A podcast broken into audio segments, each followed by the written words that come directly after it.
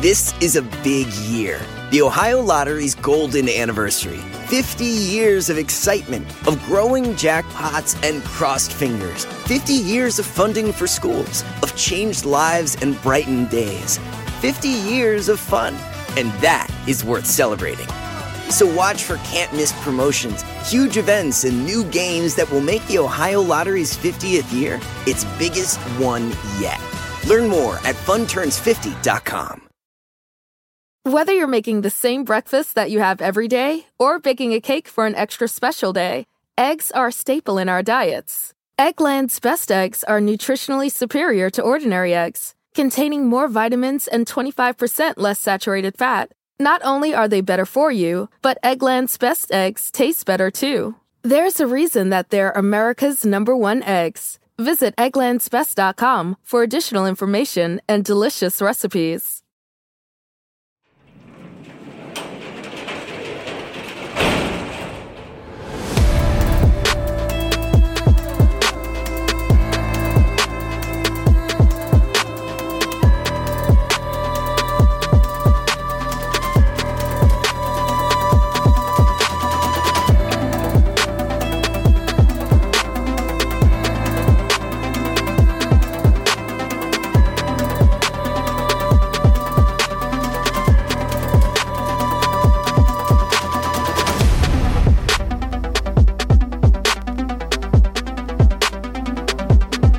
Welcome to True Crime Garage. Wherever you are, whatever you are doing, thanks for listening. I'm your host, Nick, and with me, as always, is a man that has more introductions than Apollo Creed. Ladies and gentlemen, the captain. That's right. They call me the Count of Monte Fisto.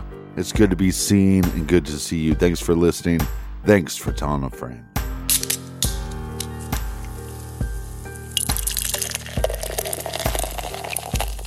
Today, we are very happy to be featuring Star Chaser White by our friends over at Highland Brewing in beautiful Asheville, North Carolina. Star Chaser White bright citrus spice is brewed with coriander from Spicewalla, grapefruit peel, and ginger. It's nice to feature a wheat beer every now and again. Garage grade, we have four and a half bottle caps out of five. And let's give some praise and cheers to our friends that helped us out with this week's beer fund. First up, a big cheers to Madeline in Marietta, Georgia. And a big shout out to Craig in Morgan Hill, California. Here's a long distance cheers to Bettina in Denmark. And a big we like your jib to uh, Nicole in Warman, Canada. Next up, Captain, we have a cheers to Candy in Statham, Georgia. We also have a shout out to Emily Thurston in Midland, Canada. And last but certainly not least, we have April in Northern California. Everyone we just mentioned, they helped us out with this week's beer fund. And for that, we have a big fridge full of beer and a lot of thank you to all of you guys and girls out there listening. Yep, yep, yep, yep. BWRUN Beer Run for everything true crime. And check out truecrimegarage.com. There, you can sign up. You can subscribe to our amazing show called Off the Record. You could also see a, a list of our recommended reading. You can also sign up on the mailing list. So many things to do. So check out truecrimegarage.com. And Colonel, that is enough of the business. All right, everybody gather around, grab a chair, grab a beer. Let's talk some true crime.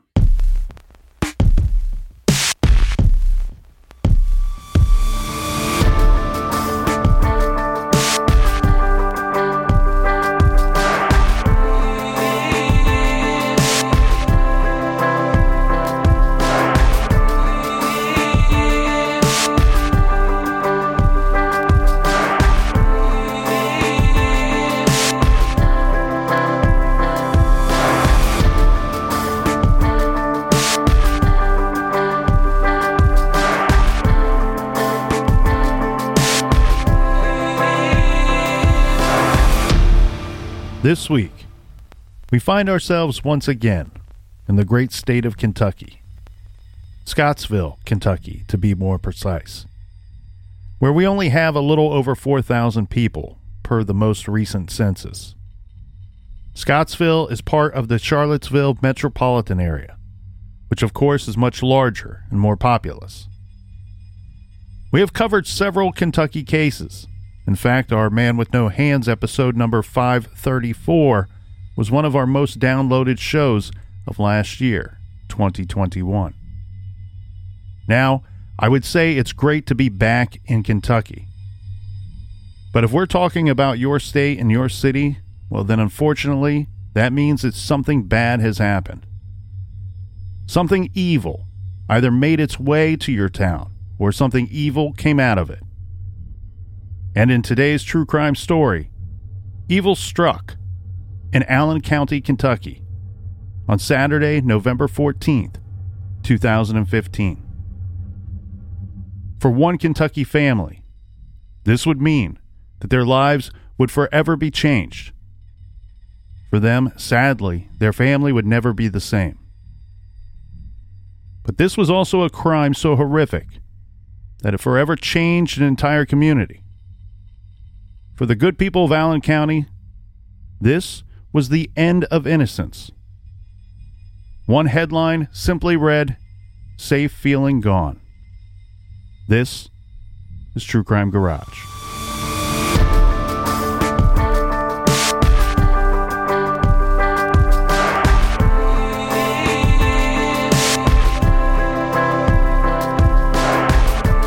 Saturday, November 14th, 2015. The Doolin family are at the Allen County Scottsville High School football stadium. Their oldest son, 11 year old Alec Doolin, will be playing in the football game. This is the end of the season All Star Youth football game. His younger sister, seven year old Gabriella, known to family and friends as Gabby, is there as well. Gabby is a cheerleader, and this afternoon is just two weeks shy of her eighth birthday. Amy and Brian Doolin are Alec and Gabby's mother and father. They are, of course, in attendance as well. They're there to support and cheer for Alec and Gabby. Now, the Doolins have a younger son as well. His name is Jake. He's just a few years younger than Gabby. And I'm not quite sure if he was present at the game that day or if the Doolins had a babysitter. Gabby and some friends, while at the game, go up to Gabby's mother, Amy, asking if they could go over to one of the concession stands and play over near the stands and the restrooms. And the Doolins said, Yes, go ahead. This is a place that they've gone to many times. They've experienced this same day for the entire football season, time and time again, and seen the same people present at the stadium as well. After just a short while, Gabby's two little friends, well, they come back and they're asking the Doolins about Gabby. Where is Gabby? They explain to the Doolins that they were playing a game and after a while they could not find their friend. Well, Amy and Alex sprung into action, walking through the crowd, looking for their daughter, looking for little Gabby, and asking others if they had seen the little blonde cheerleader. As the minutes ticked by and as their concerns were mounting, the Doolins asked others to assist in the search. Pretty soon, Captain, nearly everyone in attendance was searching for this little girl. They searched the stadium, the restrooms, and the surrounding areas. This is a pretty common thing, though, at youth sporting events. Mm-hmm. One of the kids get lost and you can't find them, and you find out that they're at the concession stand or they were in the restroom. But it's a growing concern. So at halftime, they're going to make an announcement looking for missing Gabby. Yeah, they have the announcer just announce to the entire crowd Hey, little girl, Gabby Doolin, this announcement is for you. It's now time for you to stop what you're doing and return to your parents. Unfortunately, again, the minutes start ticking by and concerns continue to grow, and still no Gabby, even after the announcement. By this time, we are in the seven o'clock hour, and it's Kentucky in November, so it's dark out by this point. In fact, it would have started to get dark in the six o'clock hour. At 7:40 p.m., the Doolins notified and requested the assistance of the local police. Their daughter is missing, and they need help to locate her. And sometimes at these events, they have local law enforcement to act as security guards as well. Do you know if there was any law enforcement already on hand? From my understanding, there was no law enforcement that was present. Often, as you said, Captain, they they are signed up to work extra duty or special duty, depending on what they call it in that jurisdiction. And that's very common at these high school football games, and they are at the high school football stadium. However, this is a youth game, and I believe that it started a little earlier in the day than a typical high school football game would start. Right. And from my understanding, the local law enforcement were asked, "Hey, are we going to? Isn't there usually law enforcement at these high school football games?" And they they replied, "Yes, at the high school games, but not at these youth games. We've never been asked to uh, attend or secure one of those events." Right. So no law enforcement on site initially, but they're going to join Gabby's parents in the search. But there's also other parents trying to help them find their child. Right. And as we pointed out in the trailer for today's show, this is an area where we only have a, a little over 4,000 people, under 5,000 people in the population. I cannot imagine that law enforcement, that there wasn't a patrol car nearby. So when they call this in at 7:40 p.m., it won't take law enforcement long to be on the scene. And keep in mind what's going on at this football game right now. We still have the kids playing in this all star football game. But now we have a large chunk of the parents in attendance that are actively looking for the same little girl, for Gabby Doolin. Right. So when police arrive on the scene, this will give the already somewhat large search some authority and organization. So we have a school, a stadium, and any of the little buildings associated with the stadium. There's a baseball diamond, and behind the football and baseball playing areas, we have a heavily wooded area that contains a creek which flows into a small pond. All of these areas, of course, were priority for this search. Now, shockingly and sadly, just 25 minutes after notifying the police, they found Gabby's lifeless body floating in that pond in the wooded area behind the football stadium at 8:05 p.m. on Saturday, November 14th, 2015, the local policing agency notified the Kentucky State Police that they had recovered the body of 7-year-old Gabby Doolin. She was the victim of a homicide and a kidnapping. She was found dead just about 400 feet from the Allen County Scottsville High School football stadium. Now, at this point, they don't know the cause of death, but there had to be something that directed law enforcement to spring into action and view this as a homicide. I think that's exactly right there, Captain, because we have a little girl that's found deceased in a body of water. There must have been something that they recognized, something that they spotted to change this into an immediate investigation into looking into what has happened here in this situation, what happened to this little girl. Now, this next move was a smart one and a quick one. The police quickly corralled all of the people that were still at the stadium. And again, by this point, it's dark out. The temperature is starting to drop. So they take everyone into the school. I believe they took them into one of the larger rooms in the school. So the gymnasium or the cafeteria. Right. So once there, they start asking everyone about that night. What did they see? What did they hear? Did anyone see Gabby? Did anyone see anyone with her if they saw her? Particularly adults or older kids with her. Well, and Gabby stuck out because she had this bright, almost white hair. And of course, they want to know did anybody see anything that they thought was unusual about that evening? Well, also, it's a small town, so let's do the old pervert roundup. Well, and this is, I mean, this is about as sad as it gets right here. Her older brother, Alec, was still playing in the football game while they're searching for Gabby. And when she's found, he's, I don't know if this is at the end of the game, roughly at the time that she was found, but he is basically coming off the field and being told that his little sister was found dead during the course of the game that he was just playing in. So they take the family and they put the family in one of the locker rooms kind of keeping them separate from everybody else. And they're asking them, of course, all of the same questions that they're asking their large group of people. Right. Now, several people said that they had witnessed Gabby and the other kids playing some kind of game. Maybe it was hide and seek near the concessions and the restrooms. Several other people said that they noticed a tall white man hanging around the restroom area. And some said that the man caught their attention because he was acting oddly. Some even said that he was acting shady. Now, they didn't give specifics on what this shady activity would be or how he was acting in the reports but this is information that was relayed to the people in attendance at this football game to law enforcement shortly after finding the body of this little girl. The thing is here though, Captain, we have multiple people that are telling the police the same thing. Right.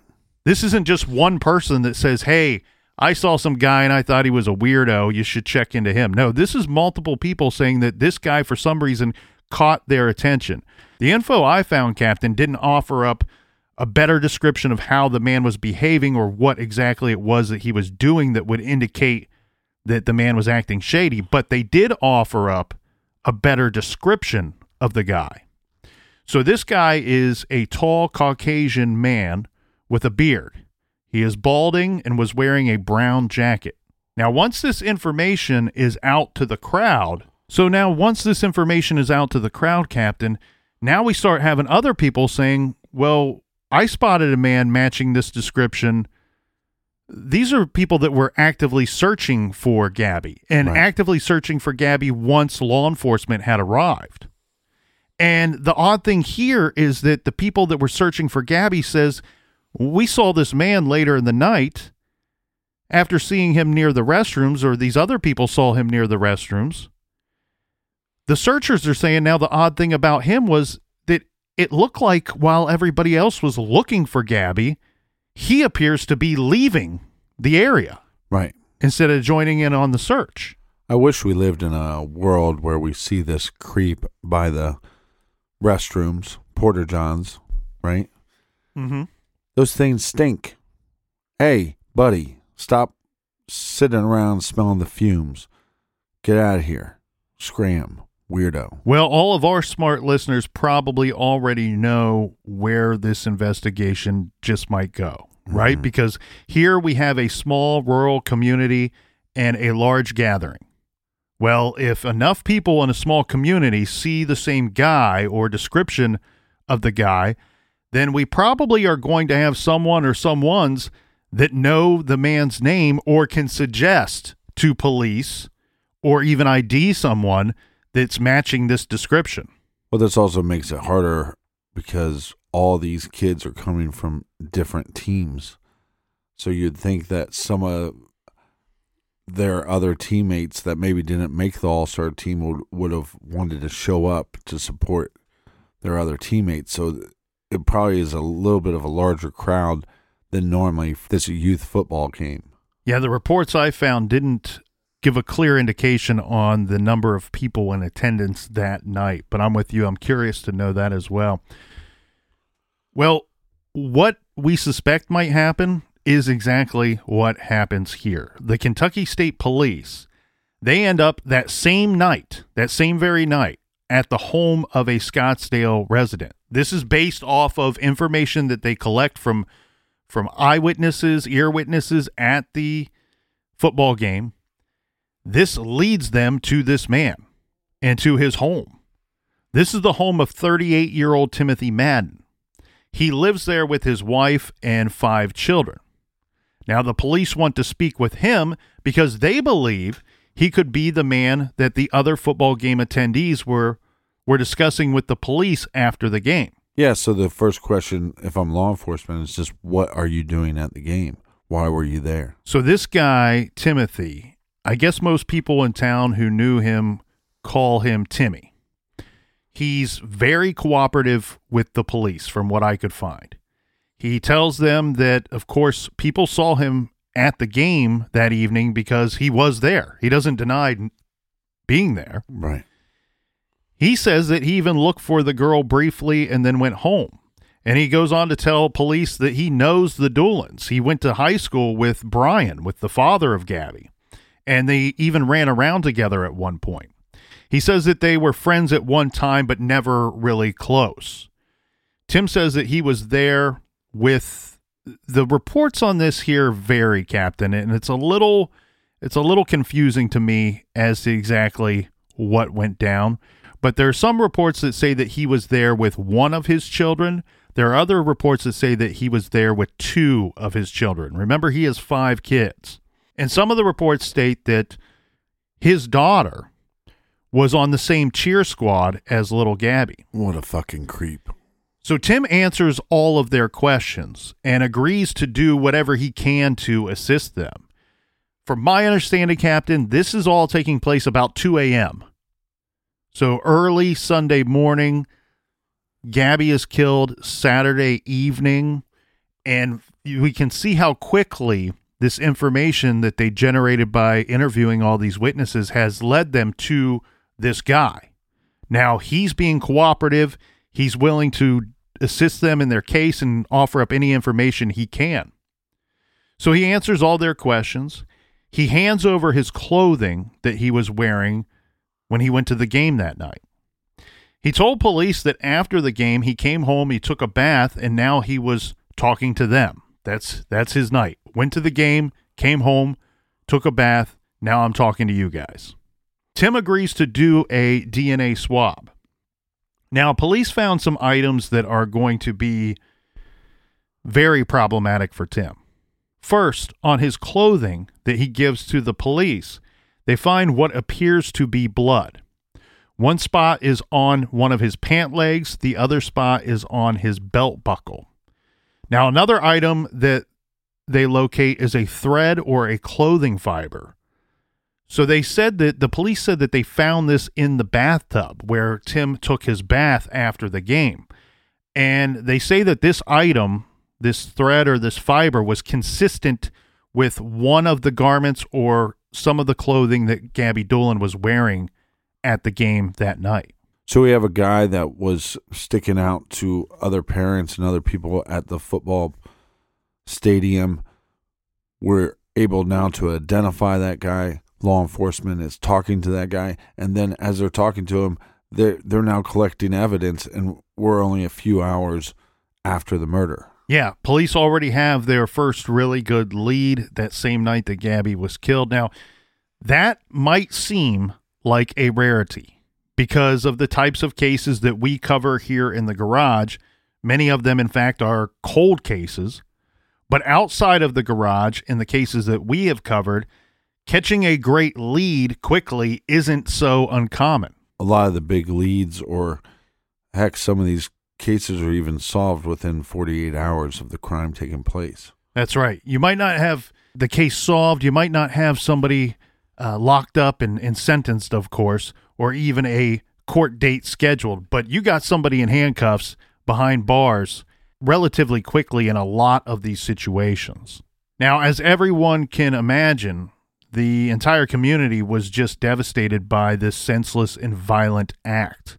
Who would do such a horrible thing? And could it have been one of their own that committed this terrible act? The community tried their very best to support Gabby's family. A vigil was held the very next day for Gabby and her family. An autopsy was performed by the coroner for the Kentucky State Police. It was determined that Gabby was strangled to death and drowned. She was strangled while her head was underwater.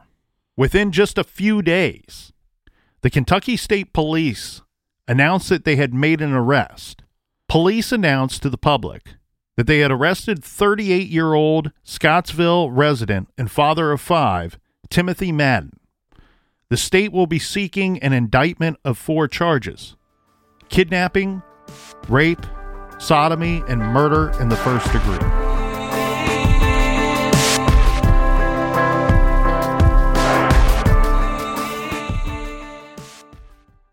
Do you want to set your child up for success? Of course you do. That's why you need to check out IXL Learning today.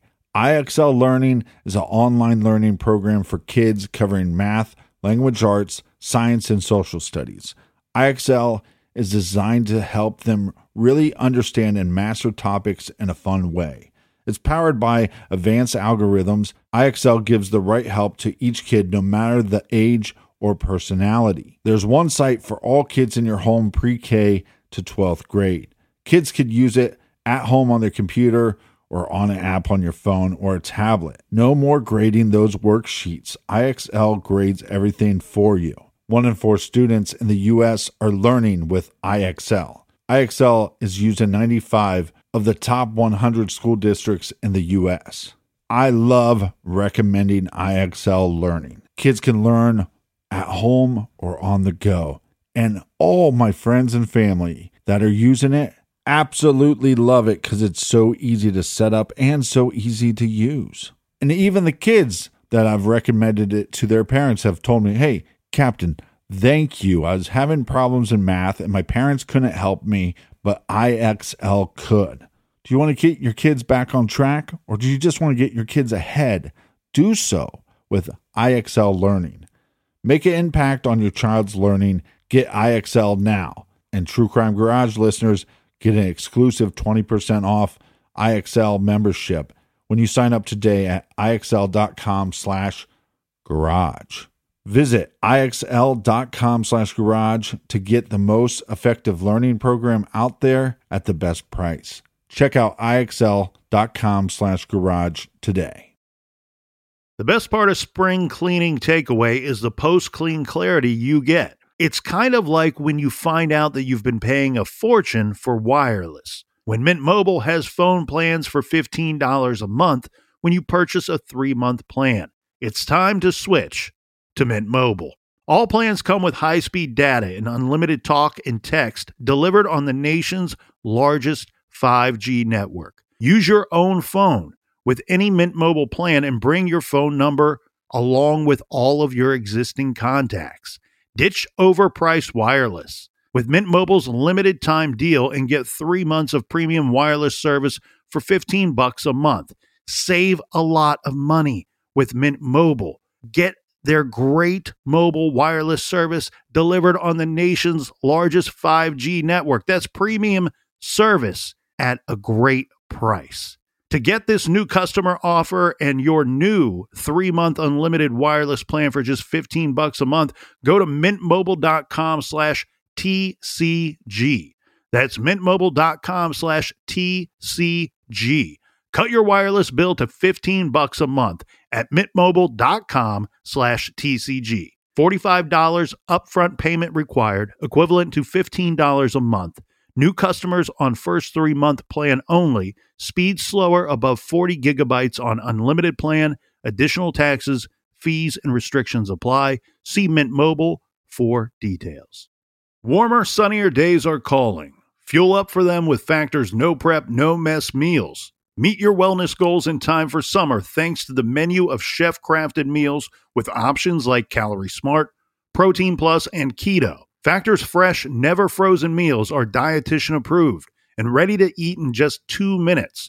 So no matter how busy you are, you'll always have time to enjoy nutritious, great tasting meals. With 35 different meals and more than 60 add ons to choose from every week, you'll always have new flavors to explore. Crush your wellness goals this May with dietitian approved meals and ingredients that you can trust. Make your day delicious from breakfast to dessert.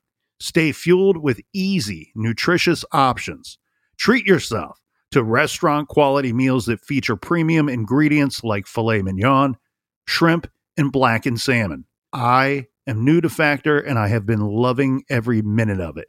I have a problem, and it's called lunch. Some days I need a pack of lunch, and some days I work from home. Whether I'm at home or whether I'm on the go, Factor is fueling my lunch from now on. Head to factormeals.com slash truecrimegarage50 and use code truecrimegarage50 to get 50% off your first box, plus 20% off your next month. That's code truecrimegarage50 at factormeals.com slash truecrimegarage50 to get 50% off your first box plus 20% off your next month while your subscription is active.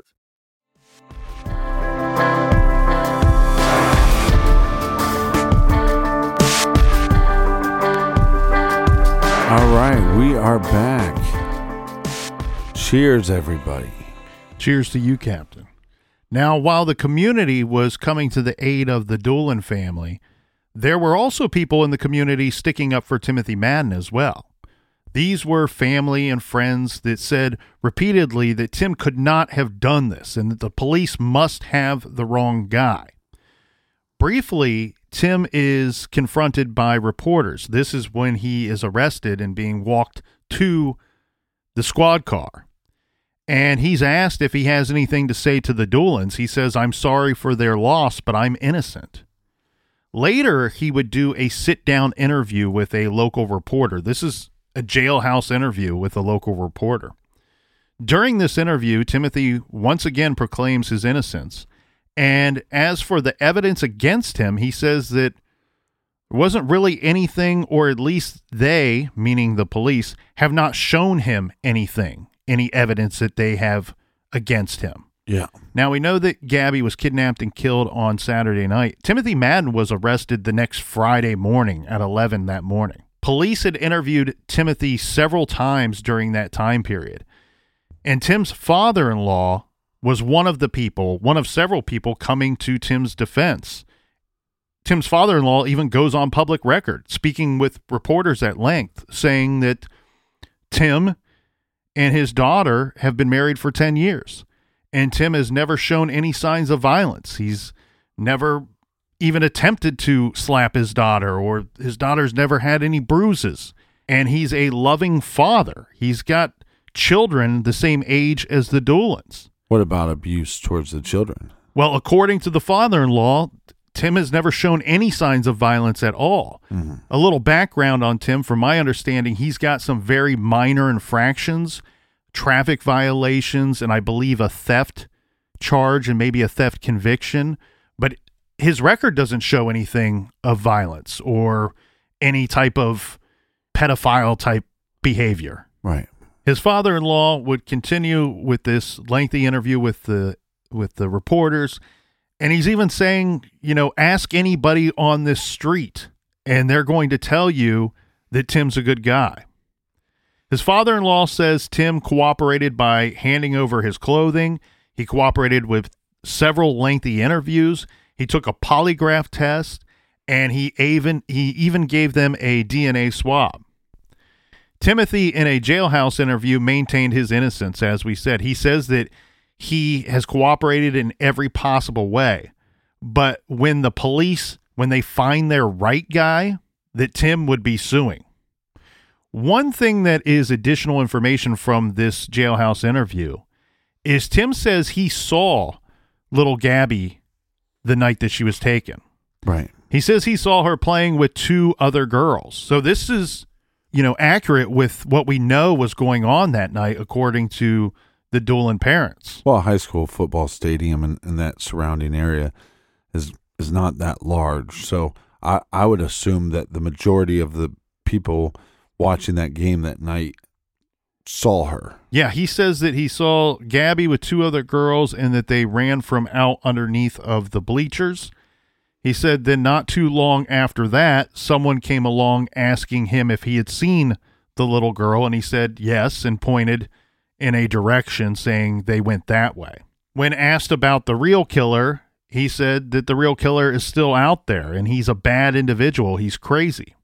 Tim says, I'm innocent and I don't know what evidence that they have against me. They've not shown me anything. Well, if I found myself in this situation, I, I would be uh, praying that there was DNA left, and, and go ahead and test my DNA if I'm if I'm innocent. Exactly, that's exactly right there, Captain. Now, while he's locked up and awaiting his trial in this case, we do have a weird situation where a a man from West Virginia reaches out to the local authorities. This man tells them that his son is saying that he was approached by Timothy Madden. Now, again, this is in West Virginia, so it's a little bit ways away here. But this took place a couple months before Gabby was killed. And the son's story goes basically like this that he and a friend their ages were never given in any of these reports. He and a friend were at a Walmart, a local Walmart, and they were approached by a man in a van that they said were they believed he was trying to lure them into the van. And the two of them, they hightailed it out of there. And they later reported this. This wasn't just being reported for the very first time. They told adults that night what happened, and it was reported to their local authorities. Right. Now we have this man from West Virginia calling the Kentucky State Police and saying, hey, the guy that you're showing on TV that's been arrested for this Gabby Doolin thing, he matches the description. My son is telling me that's the man that tried to get him in his van weeks ago. Again, I'm still a supporter of uh, the ban the van movement. Of course, by this time, Captain, he's already been arrested. Timothy Madden's already been arrested. So they have a lot of his possessions in their evidence room. And one of his possessions that they have is his cell phone. So they want to see if they can get information off of his cell phone to put him in the area on the day and time of when this man in a van approached these two boys. What ends up happening here, though, is the cell phone that they have in their possession is a air quotes loaner phone. Just days before Gabby was killed, Timothy Madden got a loaner phone from a local repair place. He took his phone in to be repaired because it would not hold service. He was having trouble with this phone. And what the phone place told him was, hey, we're going to have to send this off to somebody else to have the issue fixed, to have the issue corrected. And they'll send it back to us. And in the meantime, we're going to give you a loaner phone. This loaner phone even had pictures that he took while he was at the the football game that night. And that's because he was sending them to relatives. Again, one or two of his children were present that night at the game. The sad thing here, though, and where police hit a dead end with this other incident that took place in West Virginia, is when they talked to the phone repair company, they explained to police that before we sent his phone off, we had to wipe the phone clean before sending it off. Now, we transferred what we could to this loaner phone. And of course, police have already looked at this loaner phone and learned that there's nothing that they can use on this loaner phone to put him in that location in West Virginia weeks before. So they hit a dead end there. Now, this whole thing with Timothy Madden is very, very long and drawn out. What we have here, Captain, is a situation where we're going to fight over venue, where the trial will be held. We're going to fight over what evidence can be allowed into the trial itself. There was some question. You know, we have Timothy Madden on record stating in that jailhouse interview, I've cooperated in every way that I could. I handed over my my clothing, I did the DNA swab, I've taken a lie detector test. I've cooperated in every manner that they've asked me. But now later we have the Madden family saying, look, this search that the Kentucky State Police did on our house that night on at two in the morning on Sunday AM. This they just barged into our house, 20 officers deep. And they were harassing me and they were asking me questions. We weren't allowed to be present in the home while they searched the home. So now the Madden family is calling into question the search and whatever whatever police gathered that they're going to use against him at this trial, whether it can be used or not, because of the manner in which they they obtained it. Right. Kentucky State Police has have always maintained that he handed over the clothing and some of these items to us. Well, like we said earlier, or like you said earlier, he was being really cooperative.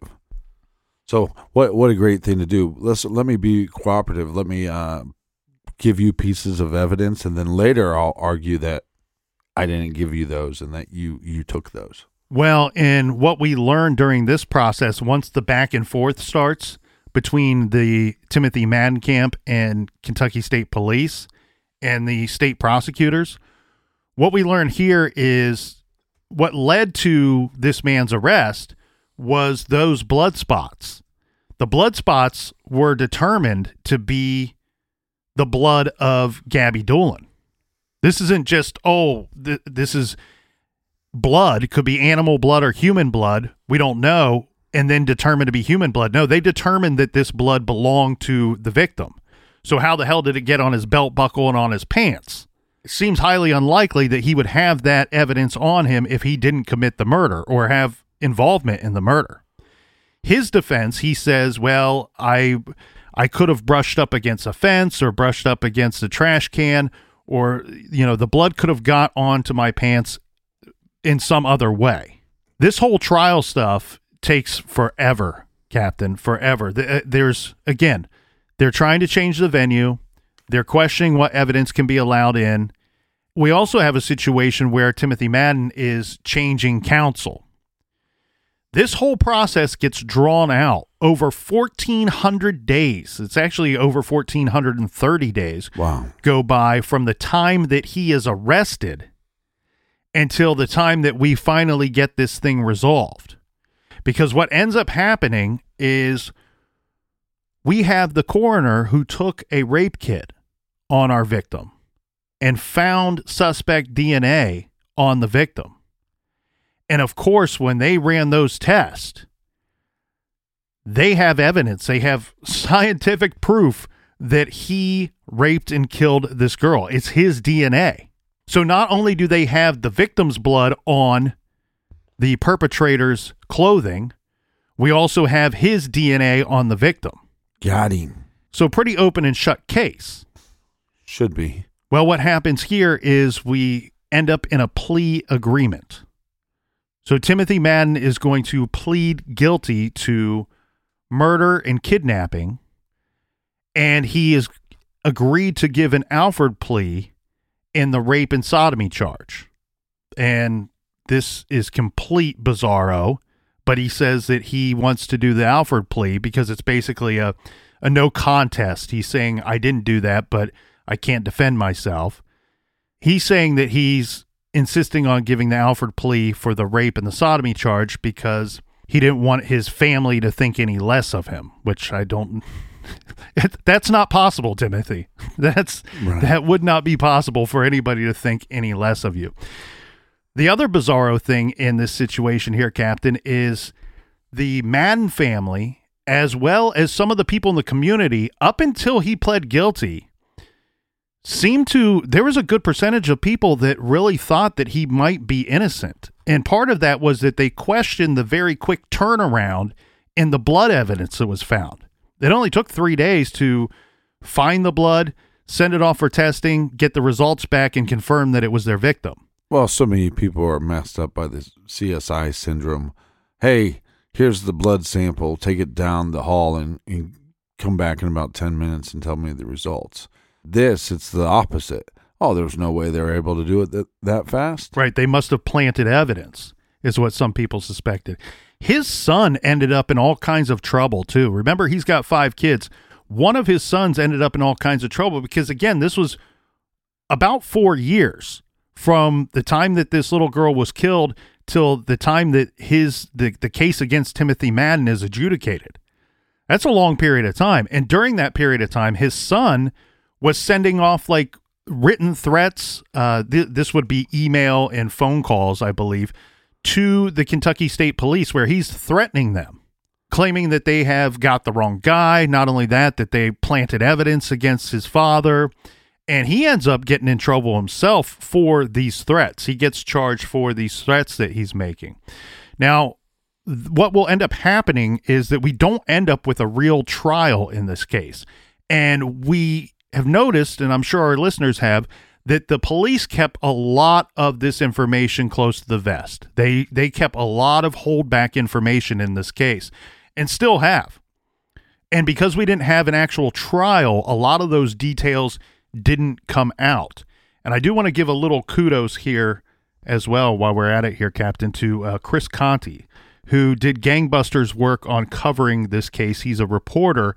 And I want to give him some major kudos because – he tweeted he was at the the sentencing hearing And he said, Look, I know there's a lot of people covering or, or following the, the Gabby Doolin case.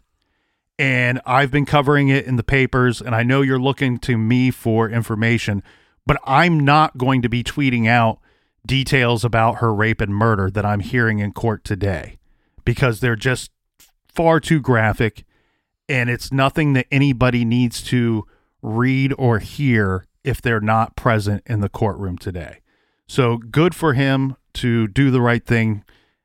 You know, we have some situations where people just want to sell some papers and get their name out there and Chris Conte did did the opposite, did the right thing in this situation.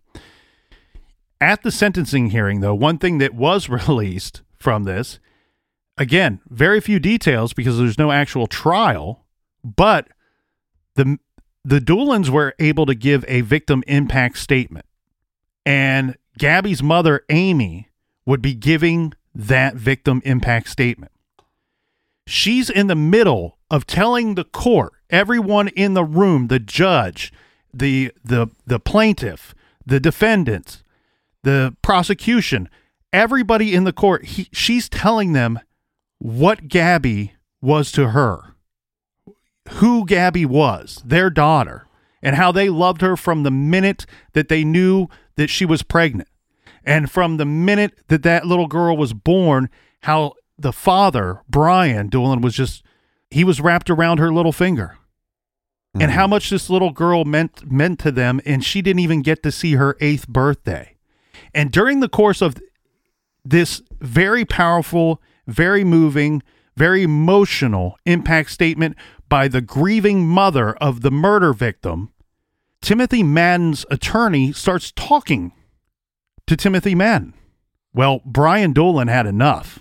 He stood up, he pointed to the attorney, and he said, Look, this is the most disrespectful thing I have ever witnessed. We have waited four years for this moment. We have waited four years and you can't give my wife three minutes of your time so that the perpetrator, the murderer, can hear the impact that this has had on our family? You're you are talking to your client, and by the way, you're you're the defense. I believe he was a public defender, so paid by the taxpayers. You got a whole room full of taxpayers. Yeah, paid to be a piece of shit. Well, this erupts into to infighting within the courtroom. And we have uh, this is one thing that that completely I mean this case is horrible and shocking of course. But one thing that I cannot get over that that that just shocks the hell out of me is even during this sentencing hearing where this man has already said, "Look, I'm pleading guilty to murder and kidnapping. I kidnapped and murdered this little girl." And I made a plea deal to take the death penalty off of the table. And I'm making sure that I get life without parole because I'm such a coward that I kill children and I can't face the consequences. We already know that to be the situation. Some of the idiots in the Madden family are still kind of sticking by this dude. Right. Where when Brian Doolin gets up and starts yelling at his defender, his public defender, one of the you know, we have the judge who's saying, you know, quiet down, Mr. Doolin, you know, order in the court. One of the idiots in the Madden family goes, lock him up. Lock him up. Lock up Brian Doolin. It's it's aggravating. So they had to clear the courtroom and they took a recess and they came back and Amy Doolin was able to give her impact statement. And as said, Timothy Madden was sentenced to life without the possibility of parole. I'm sure that there are people in the community, and I'm sure that there may even be people in the Doolin family that wish that they would have got that death penalty. It's it's bittersweet, of course. Uh, your victory in court that day when he finally pled guilty and right. finally admitted to what he did, but it, I think that it was the right outcome because now, at least fortunately, the Doolins and the state of Kentucky don't have to face all these additional appeals. And during that appeal process, you also open up yourselves to him possibly finding a loophole or technicality that would end up changing his sentence or or getting him a new trial. But but hasn't he made statements in prison saying that he's innocent? He's continued to to say that he was innocent even after he pled guilty. I mean, that's it's like I'm going to uh, judge. I'm going to plead guilty, but uh, I'm innocent of the crimes. Yeah, he still says that. Uh, I don't know if he still says that to this day, but but shortly after the sentence of life without the possibility of parole was handed down, he was still proclaiming his innocence. So the Madden family wants to paint the picture that the Kentucky State Police are, are terrible people and it's a terrible agency and that they, I guess, they planted evidence or collected evidence illegally against this man. From everything I've reviewed, I don't see any of that. I see, a, I see a really good uh, state policing agency that in this situation did a really good job pulling together all of their good people, pulling together all of their resources, and putting together a case really quickly against a horrible, horrible individual. Now, after Timothy Madden was convicted in this case, there were some some really awesome web sleuthers. Uh, shout out to the web sleuthing community there Right. that came forward and said, "Hey, there's this unsolved abduction and murder of a little girl from 1996, and this is the abduction and murder of Morgan Violi. She is, she was abducted in July of 96 in the Bowling Green, Kentucky area, and her body was recovered in October of 1996 in White House, Tennessee." Now, what these web sleuthers are pointing out, there was a witness to the abduction. So they have a composite sketch. And what these web sleuthers are saying is that Timothy Madden, you know, his his picture from 1996 doesn't look terribly unlike the composite sketch in this other Right. case. Matches the description. Yeah. And if anybody wants to look up some more information on that case, Mike Van Dyke is the sheriff in Robertson County, Tennessee, and they have information on that case, Morgan Violi, on their website, which is robertsonsheriff.com. You're innocent until proven guilty. When evidence starts piling up against these individuals, I don't understand why they keep protecting them. And we see this in so many cases, and especially in cases where the victims are children. I mean, look at Delphi. The, the cops have been saying for five years that somebody knows something and they need to come forward and, and tell law enforcement that. It's if you're not coming forward and telling law enforcement this evidence, then you're protecting a child murderer, a child rapist. What kind of person does that make you? I, just don't understand it. I it doesn't it wouldn't matter if it was a close friend. It wouldn't matter if it was a family member. It wouldn't matter if it was my own father. If there was evidence out there that started pointing towards the fact that, like I said, somebody close to me was guilty of such a heinous crime, I'm not protecting them at that point. I'm burning them on the cross myself. It's a very mad world. Well, after the sentencing hearing, the only issued statement by the Doolin family was that the that everybody remember Gabby. And one thing that I do think is great is that Kentucky law enforcement certainly has remembered Gabby Doolin. In fact, they put together what was later called Operation Gabby.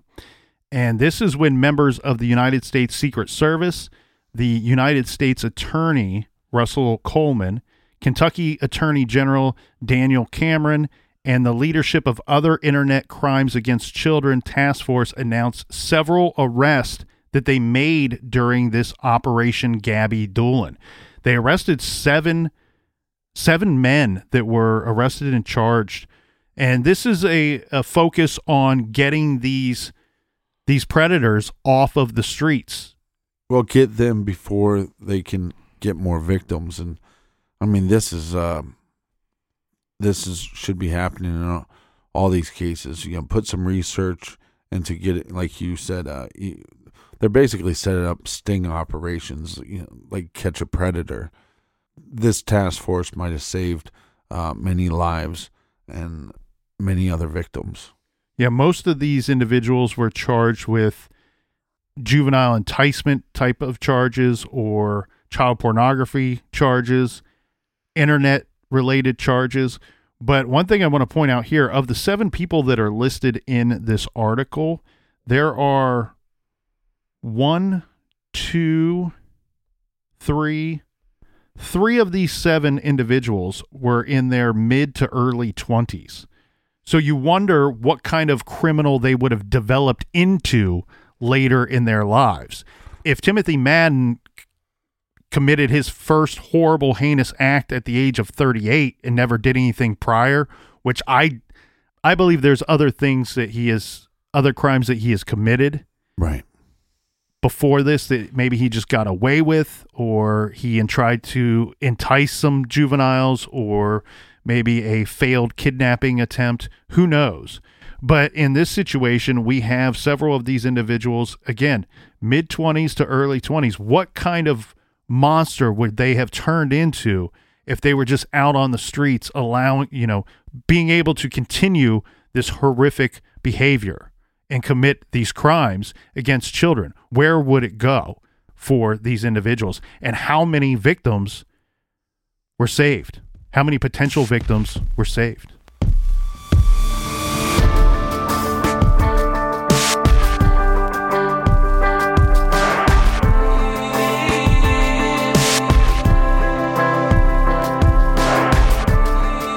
Want to thank everybody so much for listening.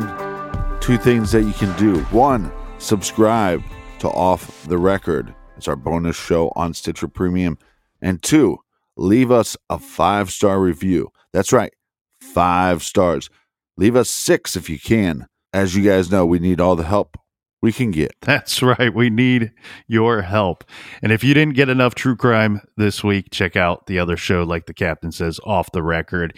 You go there, you listen to the show, you get nasty, and then you come back here next week and join us here in the garage. Until then, be good, be kind, and don't litter.